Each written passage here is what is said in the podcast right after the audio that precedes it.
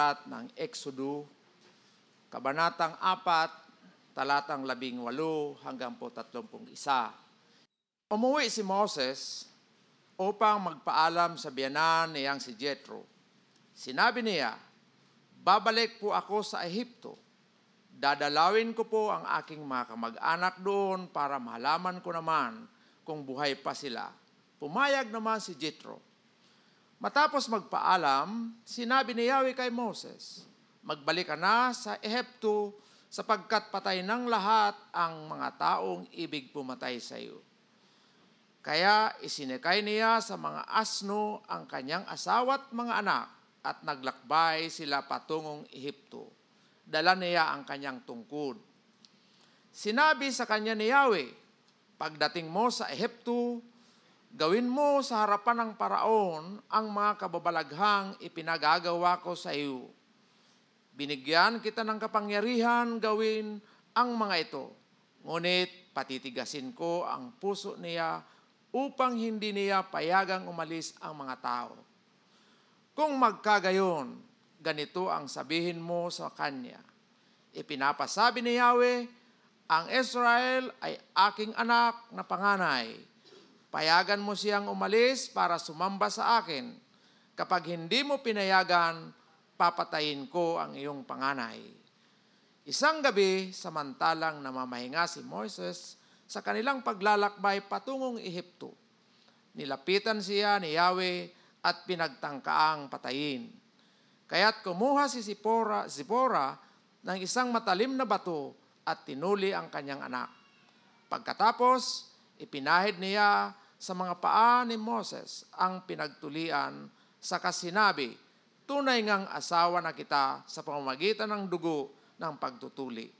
Dahil dito, hinayaan ni Yahweh na mabuhay pa si Moses. Kaya sinabi ni Sipora kay Moses, naging asawa kita sa pamamagitan ng dugo ng pagtutuli.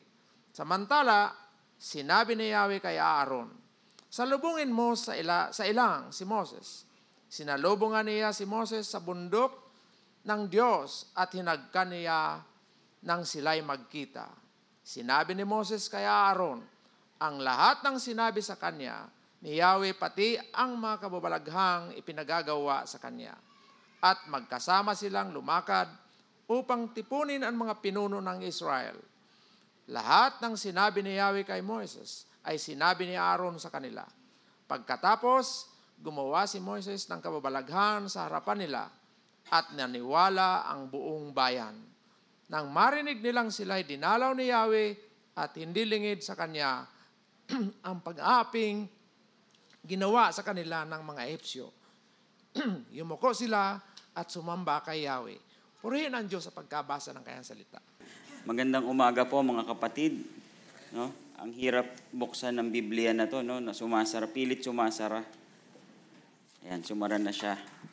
Amen. Kamusta po ang inyong uh, umaga? Uh, maulan, parang ang sarap matulog, ano? Pero kailangan nating uh, pumunta dito at mag, makinig sa Diyos, no? magpuri at magsamba sa Panginoon. Muli, uh, pwede po bang tayo'y uh, manalangin? Ako'y uh, ipanalangin niyo po ako habang ako ay uh, maghahatid ng salita ng Diyos. Sige po. Aming Panginoon, maraming salamat sa umagang ito. Maraming salamat sa umagang uh, mapresko, Panginoon, at kami ay uh, uh, muling uh, narito para magsamba sa iyo. Panginoon, uh, kami po'y humihingi ng kalakasan at uh, ng iyong karunungan, Panginoon, para po sa aming pakikinig, ito ay aming maisapuso at aming mai, maisabuhay, Panginoon. Panginoon, kami po ay uh, nagpapakumbaba sa iyo. Linisin mo po ang iyong uh, uh, mga tao, Panginoon, sa aming mga kasalanan, para po ang iyong banal na espiritu ay mangusap sa aming mga puso, Panginoon. Muli, Panginoon, uh, Punuin mo po ang lugar na ito ng iyong uh, presensya. Maraming salamat po. Sa pangalan ni Jesus. Amen. Okay, ah nasa series po tayo muli ng ah, Exodus. Ano po, mga kapatid? Ayaw talaga niyang bumukas. Ayan. Ah, at dito, makikita natin, no, ah, alalahanin natin ang ah, mga nangyari. Pwede bang simulan ko sa Exodus 1? Okay lang po ba? Hindi, babasahin lang natin, ano? Ah, nagsimula po ito, no, na ang pangaapi sa mga Israelita, no? Kung maalala natin, kaya nagkaroon ng Exodus dahil nga namatay ang ah, Faraon na nagbibigay pabor kila Jose. Ano po? Nung namatay ito, nagkaroon ng Faraon na walang ah, alam tungkol sa history. Tapos ah, nagkaroon ng pangaapi. At ah, dahil dito sa pangaapi na to, gusto ng ah, paraon na matigil na yung paglaki ng mga Israelita, yung paglago ng mga Israelita. Kaya nagkaroon ng ah, pinatay ang mga batang lalaki. Pero, number two, sa Exodus number two, niligtas naman si Moses. Nailigtas, no? niligtas ng kanyang magulang at dahil ito yung ah, kagustuhan ng Panginoon, plano ng Panginoon. At ah, nung naligtas si Moses, ah, siya ay, siyempre makikita nating lumaki sa piling ng kanyang ina na Israelita. No? Hindi, nag, hindi siya nagkaroon ng ah, Egyptian thinking. Hindi po siya naging isang Ehipto. Though doon siya lumaki sa, sa piling ng paraon, sa anak ng paraon, no, yung prinsesa, hindi siya nagkaroon ng ah, ah, ways. Hindi siya, yung ways niya hindi katulad ng mga E- Egyptians. No?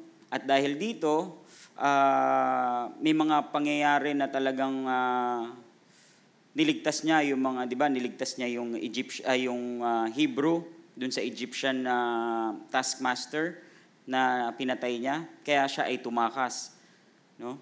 So dito naman makikita natin nung tumakas siya sa Midian, tinawag siya ng Panginoon sa chapter 3. At nandito na po tayo sa chapter 4 na sinugo na ng Diyos si Moises. At makikita natin ang pag ah, pagtanggi or ah, ang pag-ayaw ni Moises sa sa mga gustong ipagawa sa kanya ng Panginoon. Ah, ako po parang gusto ko rin ganon. Gusto kong sabihin sa Diyos, Lord, iba na lang. Ba't hindi pwedeng si Brad Ruben na lang? Ang ganda ng boses. Ano, hindi ba pwedeng siya na lang ang magsalita dito sa harapan? Eh, bigla akong natakot, baka bigla akong patayin ng Diyos. No, baka biglang lumapit ang, ang Yahweh sa akin at pagtangkaan akong patayin. No, mamaya makikita natin kung bakit ganun ang gustong gawin ni Yahweh kay, kay Moises. Though hindi naman niya naisulat na kung ano yung iniisip ng Diyos kung bakit gusto niyang ah, patayin si Moises pagkatapos niyang isugo, di ba? Lahat tayo may katanungan tung mer- meron ba kayong naguguluhan ba kayo doon kung bakit gustong patayin ng Diyos si si Moises? Di ba, pag nasa langit kayo, tanungin niyo. tanungin niyo na lang. Hindi, pero mamaya bibigyan natin ng konting paliwanag. Ano? Maiintindihan natin kung bakit gustong patayin ng Diyos si Moises kahit papano dahil sa banal na espiritu. Okay? At ah, ngayon, makikita natin na medyo humihindi pa rin si Moises. Though binigyan na siya ng ah, binigyan na siya ng ah, tagapagsalita, no? Dito sa unang part, humihindi pa rin siya. Pero nung ang binigay na sa kanya si Aaron, no, ah siya ay ah, nagkaroon ng kahit papano lakas ng loob. Ano po, kung kayo ay mag evangelize mag-isa, di ba kayo po ay kabadong-kabado? Kung kayo po ay mag-share ng salita ng Diyos, tama po ba? Pare-parehas po ba tayong kinakabahan pagka mag-share ng salita na wala tayong kasamang Christian? Ano? Pero kung may kasama tayo, parang nagkakaroon tayo ng lakas ng loob. No? Napakagandang disenyo kasi yun ang ginawa ng Panginoon. No? In-equip niya si Moises. No? Tinanong niya nung una, sabi niya, ah, ano ba yung nasa kamay mo? Tinanong niya, di ba si, si Moises, meron siyang staff, yung tungkod, meron siyang tungkod, ano? Hindi, hindi ito, hindi siya binigyan ng hindi komportable si Moises. Binigyan siya kung ano yung meron na si, yung, ah, ang pinagamit sa kanya kung ano yung meron na sa kanya. ganun din po tayo. Kung ano yung meron na tayo, yan na yung ipapagamit sa atin ng Panginoon. Ang aking magulang, eh, lagi ko pong sinasabihan na one of these days, masyeshiran din yan no? Ng ibang tao, hindi ako. Tapos naisip ko, baka ako pala yung dapat na, na mag-share sa aking magulang. Kaya shinaran ko ang aking nanay, ang aking tatay. Pero sila ay humihindi. Sila ay parang, uh, ano kasi itong mga to eh, mga sagrado katoliko. Sila ay humihindi. Pero ako yung ginamit ng Diyos at nakapag uh, tanim ako ng, uh, uh, ng salita ng Diyos sa kanilang mga puso. At ang nanay ko ngayon, eh, hindi pa rin siya Christian, pero nag-Bible reading. No? Nasa, sa, binigyan niya kasi ako ng libro. It's a Catholic book uh, about Corinthians. No? Meron din naman nasa, nasa Bible, nasa Catholic Bible din po yan, di ba, yung Corinthians. Binigyan niya ako nito. Sabi ko, sige, babasahin ko to, pero babasahin mo rin yung Book of Corinthians, sabi ko sa kanya, para mag, magkakaintindihan tayo. So, eh hindi ka hindi kami masyado nagkikita ngayon. Pero pag nagkita kami, din, pinag-uusapan namin yung Book of Corinthians. So, uh, I pray, no? hindi naman ako makakapagligtas, never naman tayong pwedeng magligtas ng tao, kundi ang Diyos lang. So, panalangin natin na yung mga sineshare natin, eh, baguhin ng Panginoon o iligtas ng Panginoon katulad ng ginawa sa bawat isa sa atin. Ano po? We are, uh, hindi naman, wala sa kapangyarihan natin yun eh, na mag, uh, magligtas ng tao, pero tayo ay gagamitin ng Diyos para sa, para sa kanila, para, para ma-share yung, yung kanyang uh, salvation na nandyan. Okay? So, sige po, uh, makita natin no, no, na bumalik na sa Ehipsyo, sa Ehipto si Moises. No? Uh, sa kanyang pagbabalik, no? Paki ano nga natin yung ano,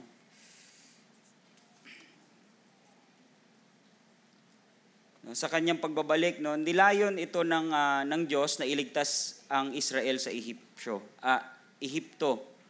No nilayon ito ninais ng Panginoon na nailigtas ng Diyos na iligtas talaga ang Israel. Makikita natin na Di ba sabi diyan, na, narinig ng Diyos ang hinaing ng mga Israelita. Ano kaya hinaing ng Israelita? Sa tingin nyo, nagdasal sila sa Diyos? O sila ay panay lang talaga hinaing? Ano sa tingin nyo? Palagay ko parang puro hinaing lang eh. Hindi sila nagdasal sa Diyos kasi hindi naman nakasulat dyan eh. Dumadaing lang sila sa pahirap ng mga Egyptians napakabuti ng Panginoon. Ano? Hindi pa sila nagdasal sa Panginoon, narinig lang nila yung reklamo ng mga tao. Naisip na ng Diyos, kailangan ko na iligtas itong mga to. Minsan tayo, ganun, pag may problema tayo, nakakalimutan nating tumawag sa Diyos, naghi, dumadaing lang tayo, panay lang tayo reklamo. At biglang malalaman natin isang araw na na-solve na yung problema natin. ano po, hindi ko naman pinagdasal pala yun na, ah, ba't na-solve? Kasi ang Diyos natin ay napakabuti. Nakikita natin dito na minsan nakakalimutan natin tumawag sa Kanya, pero nagpo-provide pa rin siya. Amen po ba? Di ba? Minsan tayo yung hindi faithful, pero ang Panginoon never nakalimot. Siya ay laging faithful sa pagpo-provide sa atin. Ano po? Napakagandang uh, tignan, no? Tinupad niya ang kanyang uh, pangako kay Abraham at uh, ipahahayag niya ang sarili at uh, kasabay na makita ng buong mundo ang kanyang kapangyarihan. Idi-display ngayon ng Panginoon ang kanyang kapangyarihan. Ipapakita niya sa pinakamakapangyarihang bansa na ang na Egypt ang kanyang kapangyarihan. No? Dahil ang Isra, Israel ay kanyang firstborn. Ito ang kanyang chosen uh, people. Until now, ang Israel ay talagang makipagkatinignan natin e chosen. Ang dami nang gustong umatake sa bansang Israel. Ngayon, in the modern days, no, nakikita niyo po ba sa Facebook yon Yung uh, listahan ng uh, army, ng navy, ng mga submarine ng Israel. Nakikita niyo po ba yung mga war yung mga warships nila? Parang 10% lang ito ng gustong umatake. Yung umatake, yung halimbawa for example, meron silang uh, ah, 14 jet fighters. Yung kalaban nila merong 1,000 jet fighters. Pero hindi nila nasasakop ang Israel. Hanggang ngayon po yan. No? Though naghihirap ang Israel dahil sa nakasulat din po yan eh. Magkakaroon sila ng tribulation dahil nga sa kanilang hindi pagsunod. Kaya puro gera inaabot, di ba? Pero napakaganda ng Israel. Mahal lang pumunta din, parang 100,000 ba? Sino na nakapunta sa Israel? Punta tayong Israel. No? Ang sarap sigurong balikan kung saan naglakad si Jesus, no? kung saan siya nabuhay, ano? kung saan na nangyari lahat, karamihan ng binabasa natin sa Biblia. Ano? Nakakatakot lang kasi may mga giyera eh. Amen. Pero wala po tayong passport doon. Alam niyo po ba na pwede tayong pumunta? Ay, walang passport, walang visa. No? Kaya walang visa yung mga passport nyo. Pag wala kayong pera, papunta doon. no? Pero panalangin natin na one of these days makapunta tayo sa Israel. Sana ang GCF magkaroon ng uh, ano no? Anong tawag doon? Yung tour na tawag diyan? Trip to Jerusalem. Mamaya mag-trip to Jerusalem tayo. Yung upuan, paikot-ikot tayo dyan. Trip to Jerusalem ang tawag doon. okay, balik na nga tayo. uh, no? Uh, i-display ngayon ng Panginoon ang kanyang kapangyarihan. Kaya sit back, relax, and enjoy Exodus. Makikita natin sa mga susunod pang series kung yung mga plague, yung mga uh, yung mga parting of uh, the Red Sea, no? So talagang uh, maantabayanan, ma, masasar, natin tong muli. itinangi niya, no? balik tayo, itinangi niya si Moses upang ihanda na maging uh, instrumento sa pagliligtas. No, ito ay talagang plano ng Panginoon. Ang unang hakbang ni Moises ay uh, may kaugnayan sa pamilya. Mamaya makita nyo na siya ay kailangan magpaalam. Magalang na pamamaalam kay Jethro ang usapin sa Diyos at sa kanyang asawa, yung nangyari dahil dun sa circumcision, dun sa pagtuli. No? At isang kapatid na magiging kabalikat, kabalikat sa gawain ukol sa Diyos. Sige po, at makikita natin dyan yung, yung provision ni God. Yung provision ni God, yung kanyang uh, pagiging firm. Dahil ikaw ay hindi sumusunod, dahil ikaw ay makasalanan, ito ang consequences mo. Hindi nakaligtas dito si Moses sa consequences na ginawa niya. Pero merong nagligtas sa kanyang iba. so sa balangkas natin, pinagtibay nga ng Diyos kay Moises ang unang hakbang sa pag pababalik sa Ehipto. Kaya isinakay niya ang mga ang kanyang mga ang kanyang asawa at mga anak sa sa asno sa mga asno at uh, sila ay naglakbay patungong uh, Ehipto. Dala niya ang kanyang tungkod. Dun sa last first part ng chapter 4, eh, may pinaalala si, Je- si Jesus, si ang Diyos. No, ano yung sinabi? O, wag mong uh, paraphrase po parang oh, wag mong kalimutan yung cellphone mo, parang ganun tayo. Sa, sabi naman ng Diyos sa kanya, wag mong kalimutan ng tungkod mo. Ano? Dahil yan ang magiging uh, ano mo, uh, yung kababalaghan diyan mo maidi-display. Nakakatawa ano nung ito ay binato ni Moises, anong ginawa ni nung naging ahas, anong ginawa ni Moises kung naaalala nyo? Anong ginawa niya? Tumakbo. no? Nakiki, makikita mo talaga si Moises, parang ano kayang ugali meron to si Moses, ano? Kausap niya ang Diyos, binato niya yun, tapos tum- ahas, tumakbo. Nakakatuwa siguro no, na, na makita no, kung anong pag-uugali ang meron si Moises. Siya daw ay uh, bulol. Siya daw ay walang... Uh, pero siya yung most humble man according sa kanya. Ay hindi, kasi nakasulat yun sa Exodus. Siya daw nagsulat ng Exodus eh. Para sabihin mong ikaw yung most humble man, eh parang mali, no? Alam nyo ba, ako yung pinaka-humble na tao dito? hindi, pinagyabang niya. Anyway, uh, no? Uh, hindi niya hindi niya kinalimutan ang kanyang tungkod dahil ito ay uh, ang gagamitin ng Panginoon para ma-display yung kanyang kapangyarihan. Tapos pinaalalahanan ng Diyos si Moises sa pagsasagawa ng mga kababalaghan sa harap ni Paraon. Ngunit sinabi rin ng Diyos na pag patitigasin niya ang puso nito. Nais din ng Diyos na malaman ni Paraon na ang Israel ay kanyang anak. Kasi kung kung hindi si Pharaoh kung tutu- tignan natin sa una, siya yung matigas ang puso, ano? Naalala niyo ba? Mati- hard talaga yun. Ah, siya yung most cruel Pharaoh according to ah, scholars. Siya yung pinaka ah, ano ba yung cruel sa Tagalog? Pinakamabagsik, no? Pinakamabagsik na Pharaoh nung time na yon. So hindi pinatigas ng Diyos ang kanyang puso nung una.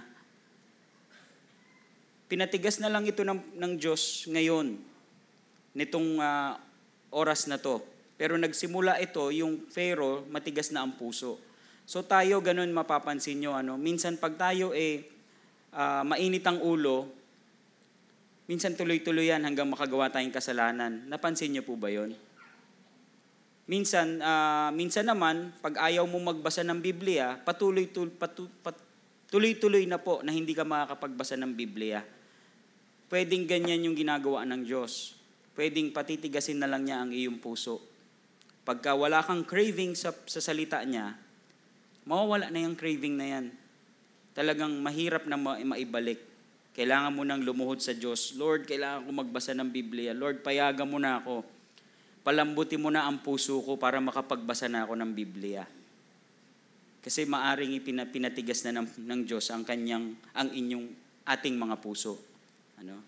Naalala ko yan, ah, hindi ito yung message pero pwede ko bang banggitin da, dun sa isang ah, isang chapter sa Luke, 'di ba? Those who have ah, more will be given more and those who have less will be given ah will yung konti na yon kukunin pa sa kanya.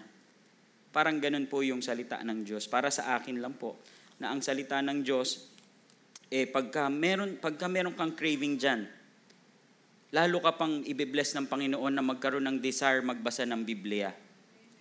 Pero kung konti na lang ay nagbasa ka one, one chapter, eh five minutes na, kailangan ko na magano.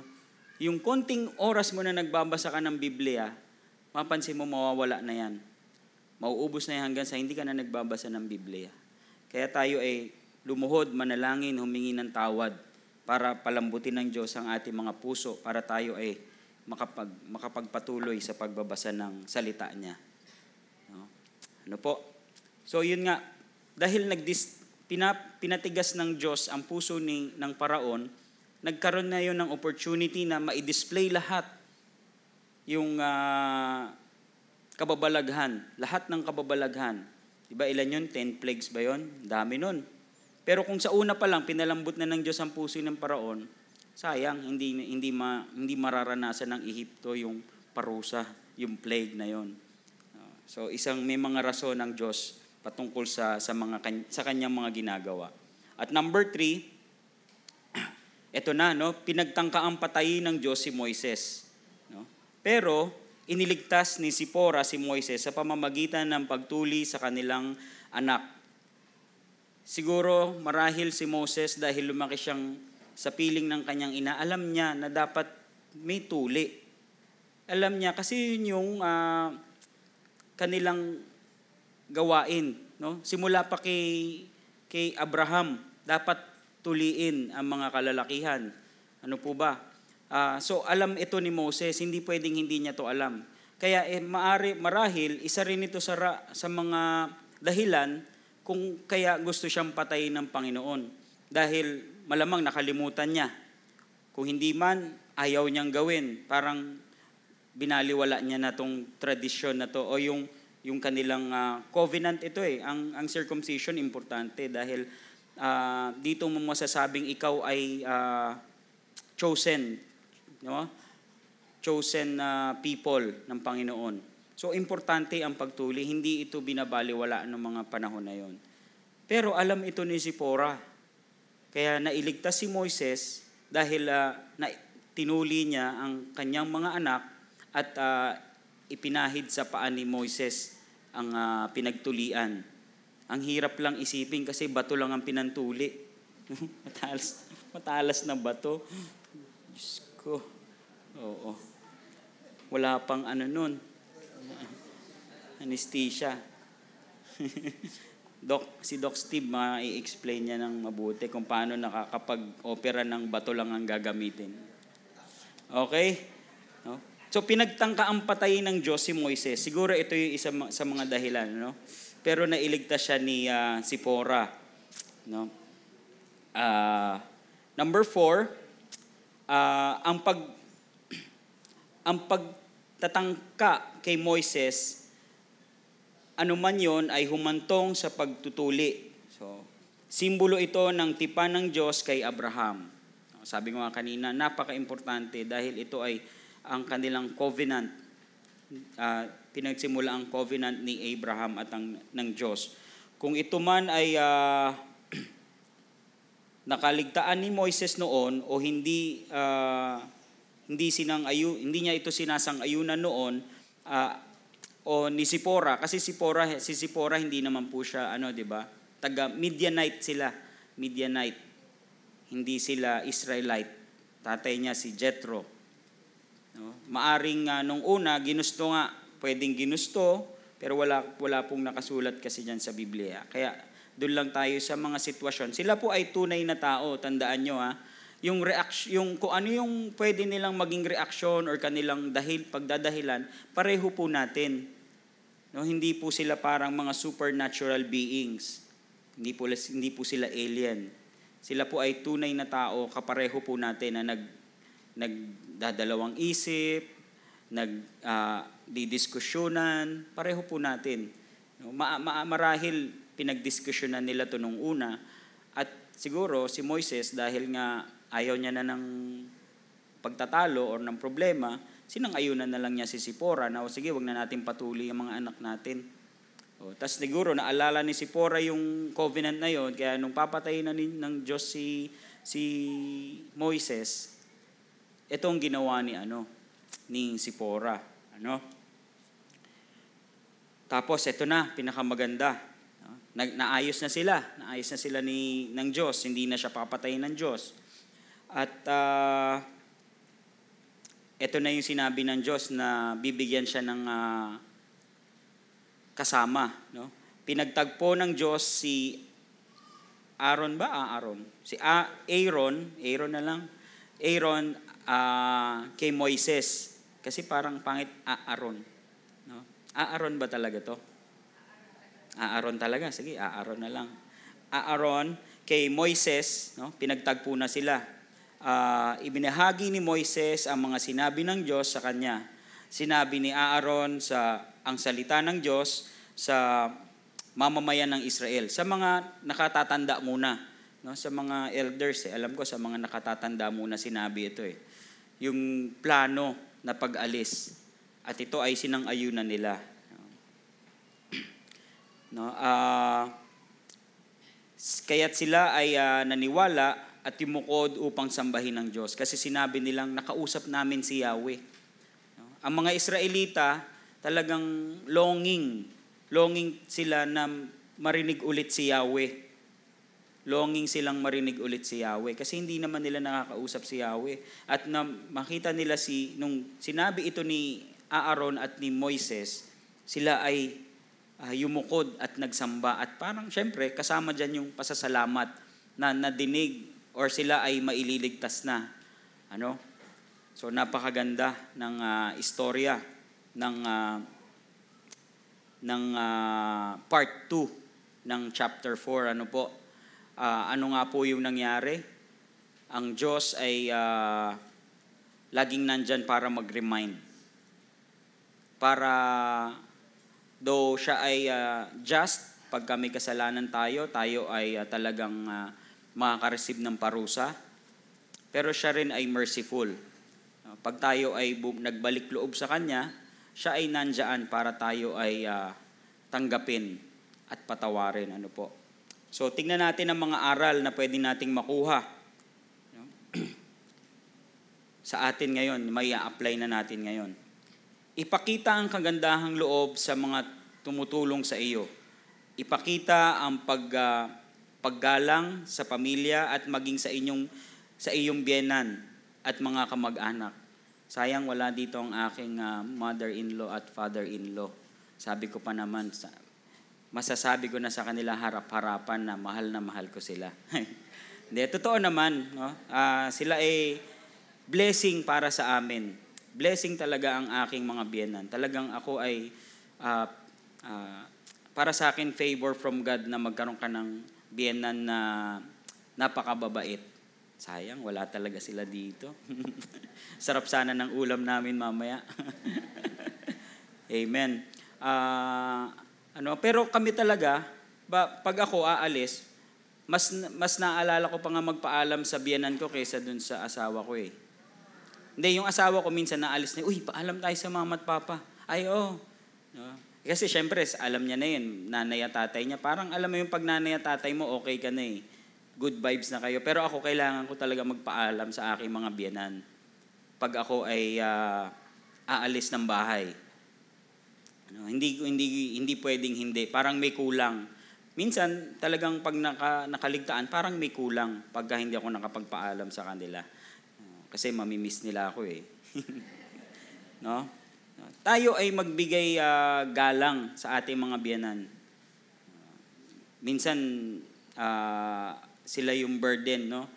Diba, monster-in-law, ano yung monster-in-law ang tawag na yun? Hindi mother-in-law. Okay?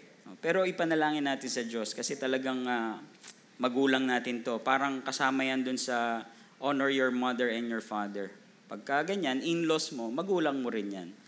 Kaya kailangan natin silang bigyan ng ah, ah, ah, paggalang. Ano? Number two, alalahanin ang mga tagubili ng Diyos. Itanim sa puso ang mga salita niya. Tandaan na ang Diyos, ang ama ng, ah, ng kanyang ah, mamamayan, lalo na ang mga anak na kay Kristo. Tayo ay children of God. Pero syempre, ah, alalahanin natin ang tagubilin niya. Bilang ating ama, kailangan na meron tayong kinukuhang guidance palagi sa Kanya. Siyempre, through the Word of God. Through the Bible. Hindi sa internet. Ano? Hindi natin mahahanap ang Diyos sa internet. Sa Biblia tayo makakahanap. Yun nga sabi ko, ulitin ko lang, kung tayo ay walang gana pag, sa pagbabasa ng Biblia, baka pinatigas niya ang ating puso. So tayo ay ah, humingi ng tawad at siguro talagang makiusap sa Panginoon. Panginoon, bigyan mo ako ng time na makapagbasa ng iyong salita. Na talagang ah, ah, lumambot ang aking puso para ma- makapagbasa ng iyong ah, salita. Dahil ako ay iyong ah, iniligtas, parang kailangan ko alamin kung sino yung nagligtas sa akin. Kailangan magkaroon ako ng magandang relationship sa Kanya. Ano po ba? Ah, number three, palaging sundin ang utos ng Diyos upang maiwasan ang mga hindi ka nais-nais na pangyayari, bunga ng mga maling ah, nagagawa natin sa buhay. So yun nga ano, si Moises hindi siya sumunod sa Diyos. Meron siyang hindi sinunod. Yun ay yung pagtuli sa sa kanyang mga anak. No? Yung covenant, tayo pa palalimin natin. Meron tayong covenant sa Panginoon. Ano ito? No? Number one, isa dyan is yung go and make disciples. Ay, eh, sorry, hindi covenant. Merong utos sa atin ng Diyos. No? Ano ito? Yun nga, go and make disciples. Hindi hindi sinabing go and listen to my preaching. No? Go and make disciples. Para po sa lahat ito. Para po sa ating lahat. At paano to? Kung ano yung hawak nyo ngayon. Kung ano yung meron kayo. Kung meron kayong something to share, eh ito, pag binahagi mo, i-share mo ang salita ng Diyos. Ako, meron akong binigyan ng ah, kape dyan sa may mini stop. At hab, nung binigay ko yung kape sa kanya, habang binuksan, kape na kopi ko lang po ito, ah, hindi po Starbucks, ah, sa mini stop lang. Yung kopi ko, yung kopi ko na kopi. Tapos habang nagkakape siya, sinishare ko, sabi ko, blessing yan from the Lord. Uh, blessing yan sa Panginoon, sabi nga ganyan. Tapos nag, nag-share ako sa kanya, pero hindi ko siya sinampal ng Biblia. Sabi nga, wag natin, i, wag nating isasampal to na sabi dito sa Biblia, ganyan. Hindi ganun ang pag-share. Ang pag-share is uh, kung ano yung meron ka muna, eh, yun ang maggagamitin mong pagbabahagi ng salita. Kung meron ka maayos na buhay, ay, I praise God dahil ito yung nararanasan ko na pwede mo ring maranasan. No? Kung ikaw naman ay nahihirapan, I praise God kahit hirap ako, nandito ang Panginoon para ako ay antabayanan. Pag may kausap kang ibang tao, lagi mo siyang i-divert kung saan pwedeng mail, maisabi mo ang pangalan ng Panginoon. Ano po? so, kailangan nating sundin ito. Sabi nga, very inspiring si Elder Ben sa atin. Hindi ko pa po kaya yun eh. Yung lalapit ako sa taong hindi ko kakilala sa SM at magsasabi ako ng salita ng Diyos or mag, uh, magpipreach ako ng gospel. Pero I pray, I hope and pray na one of these days ma, mangyari, magawa ko yun. No? Very ins- ma, ma, nakaka-inspire kasi ang ating elder, si Elder Ben. Ano? So number four, so yan po ano, sundin natin ang mga tagubili ng Diyos para hindi niya tayo, uh, ang pagpatay sa atin ng Panginoon, minsan ganyan yung nakakarana. Hindi naman, hindi ganito ang Panginoon na hindi siya yung parang gumawa ka ng masama, paparusahan ka, papatayin ka niya. Ngayong panahon na to, no, napaka maawain ng Diyos sa atin. Wala pang, wala pa akong nabalitaan na, uh, ay hindi, meron pala. Na, naalala nyo ba yung si sa Beatles, si John Lennon. Kilala niyo si John Lennon? No? Kinurse niya si God eh, kaya siya, sabi ah, sa, according to the, the wizards of Facebook, yung mga napakagagaling na mga tao sa Facebook, eh, si John Lennon daw, eh, may sinabi siya patungkol sa Diyos na I don't need Jesus.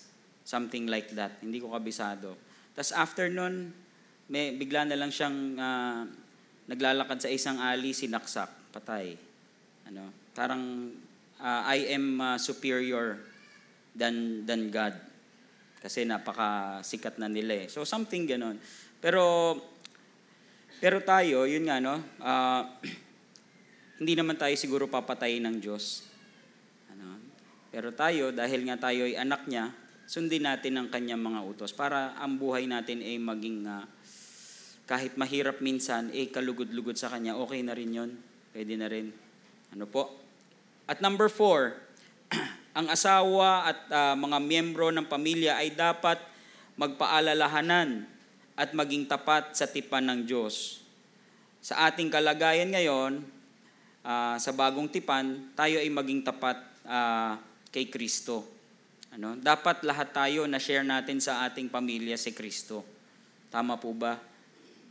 Kung meron man tayong kapamilya or kapuso na hindi pa nasisharean, baka nakikinig kasi sa ang ABS-CBN, GMA, at least no ano bias ano ay bukas ba ang ating ano ang ating uh, senior citizens uh, lounge ay lounge ba yon kaya pala nandito ang ating mga senior salamat po sa pagpanik sa pag-akyat kanina kasabay ko si Nanay Lita na overtaken ko si Nanay Lita, sabi ko, na-overtaken ko, nahiya ako eh, kasi uh, ilan na pala to? 82 ka na, Nay? 81, grabe, no? Praise God. Meron ka ng 100,000.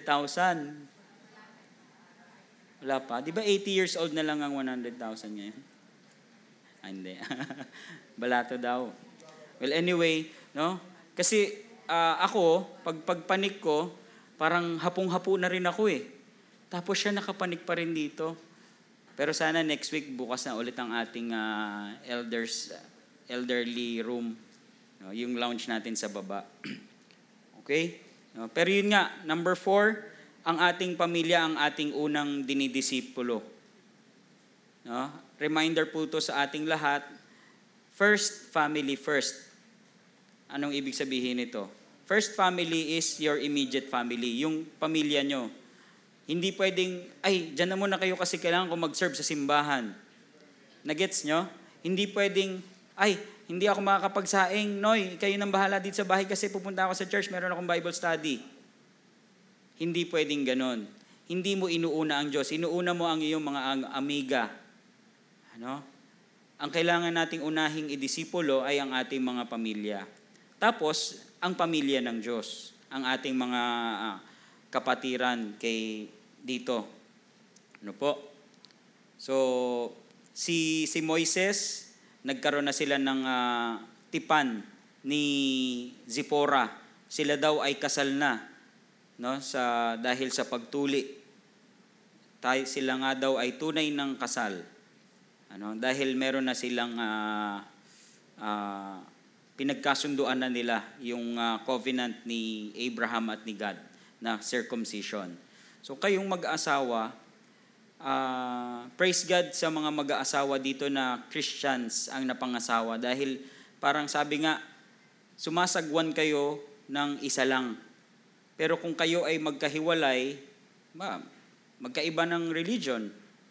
Yung isa sasagwan na ganito, yung isa sasagwan pa kabila. No, mahirap, napakahirap talaga. Pero panalangin natin yung mga nakapag-asawa na ng non-Christians, patuloy nating ipanalangin ng ating mga ah, asawa para one of these days gawin ng Diyos yung nangyari kay Moses at kay Sipora na naging kasal na sila ng isa na lang ang sinasamba nilang Diyos. Ano? Ang Panginoong Panginoon. Okay? At number five, at ito ang ating huli, ipapadala ng Diyos ang mga taong makakatulong sa atin. Alamin, ah, ano to? Alamin sa mga dahilang mat, ano to? Matigas ang ating ulo, alinman sa mga dahilan matigas ang ating ulo o dahil alam niya na kailangan natin ng katulong ng ah, makakasama. Ano?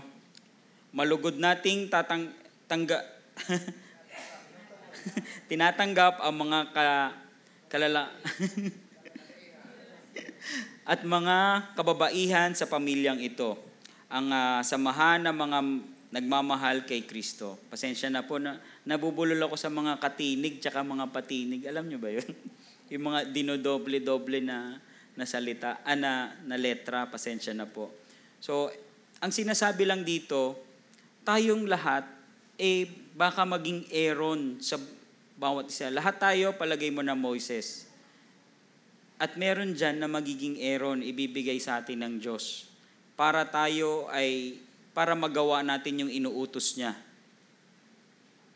Okay po ba yon? Pero to dapat ay ating tanggapin. Kasi nung binigay na ni, ng Diyos kay Moises si Aaron, hindi na siya nagreklamo. Siya ay sumunod na sa Diyos. Tayo ganun din. Magkaroon kayo ng accountability partner na sinasabi para mag-remind sa inyo sa pagbabasa ng Biblia.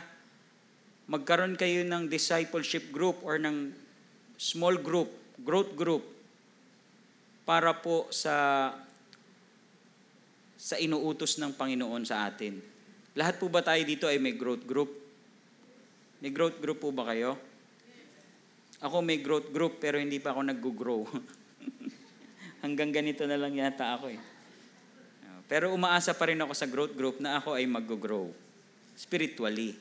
Spiritually, we will grow. Tayo ay mag-grow. Praise God. Dahil sa mga taong ibinibigay sa atin ng Panginoon. No man is an island. Hindi natin to kaya mag-isa. Though, andyan ang Diyos. Lagi nating kausap. No? Pero, hindi ganun ang disenyo ng Diyos. Hindi ganun ang dis- disenyo niya. Lahat yan may mga kasamang tumutulong sa Kanya. Lahat ng mga tao na, na Kanyang tinalaga, eh may mga taong tumutulong sa Kanya, sa kanila. Ano po? So pag merong taong binigay sa inyo ang Diyos, ito ay malugod ninyong tanggapin. At ah, magagamit na kayo ng Panginoon. Praise God. Amen. No? Sa, so ang panalangin natin, tayo ay bigyan ng Panginoon ng isang Aaron na tutulong sa atin. Si Aaron, mas matanda to kay Moises. No, sabi dun sa, tinignan ko kasi na curious ako eh.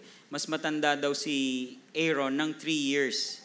Pinakamatanda si Miriam, tapos si Aaron, tapos si Moises. Hindi ko alam kung mayroon pang mas batang kapatid si Moises.